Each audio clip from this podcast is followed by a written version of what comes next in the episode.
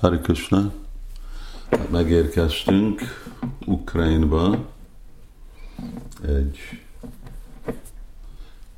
szép faházikóba vagyunk, én, Shambi Harry, Árpád, és uh, Bhakti Devi meg ahol nem távol van, azt hiszem Devaki Devivel van egy szobába, és Fú, hát egy hosszú út volt, reggel hatkor indultunk, és tízkor mi időnkben, ami azt jelenti, hogy 11 ebbe az időbe érkeztünk ide, az azt jelenti, hogy 16 órát utaztunk, és 12 órát vezettünk, aztán három órát ültünk a vámnál.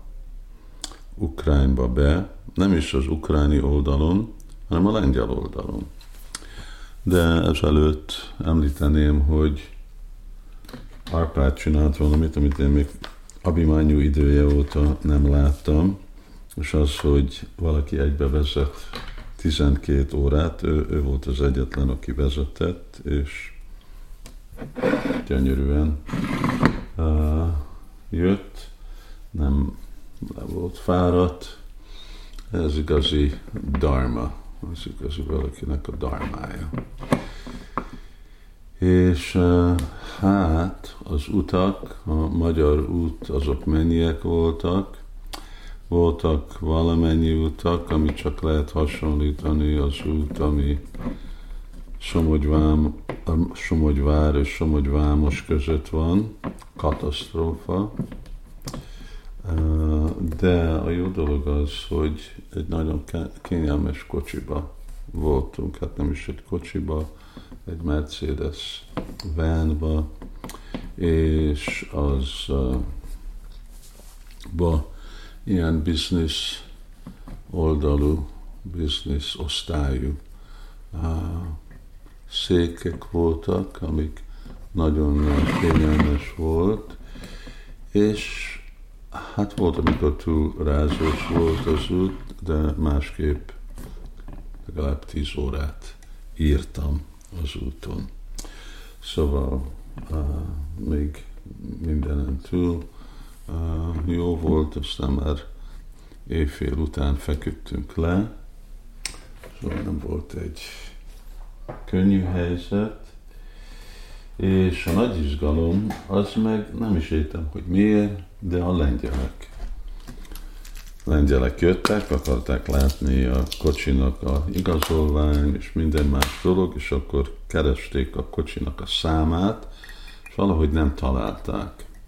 Szóval két óráig először csak ott a általános helyen néztük, aztán be kellett menni nekünk egy ilyen garázsba, ahol láttam, hogy bűnösök is voltak, akik tölvittek el zsáktelet, cigarettát és mindenféle más dolgot, és uh, ott meg, hát ahogy garázsokban van, a kocsi alatt keresték, a motorba keresték, itt kerestek, ott kerestek, és nem kommunikáltak.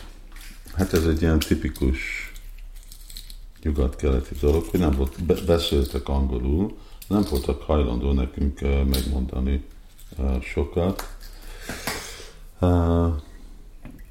És ott több mint két órát vártunk, aztán úgy döntöttek, hogy nem úgy nézünk ki, mint nem tudom, mi lettünk volna, lehet, hogy kocsi tolvajok. Ugye hát persze EU van Magyarország és Lengyelország, szóval amikor bejöttünk, akkor nem, nem volt semmi határ, nem is tudtam, hogy mikor voltunk Lengyelországban. Most, hogy mentünk ki, akkor Ukrajnba, akkor valami nagy izgalom volt, hogy még mi, nem tudom, lehet, hogy kocsi tolvajok, hát nem néztünk úgy mi ki, mint kocsi tolvajok, krisnások, tilákkal, dautukkal, szájukkal, és aztán végre a ukrániak ott pif-paf, ahogy a soron túlmentünk, kellett várni, de rögtön tudtunk jönni be. Szóval nem volt, ott nem volt semmi probléma, és amivel mi gondoltuk, hogy potenciálisan lehet az a probléma, az, hogy van velünk több ezer, nem több ezer, egy ezer, vagy több mint egy ezer könyv, ez meg senkit nem érdekelte. Szóval megérkeztünk, egy kicsit fáradtan, én még nem is tudom, hogy mi a helyzet.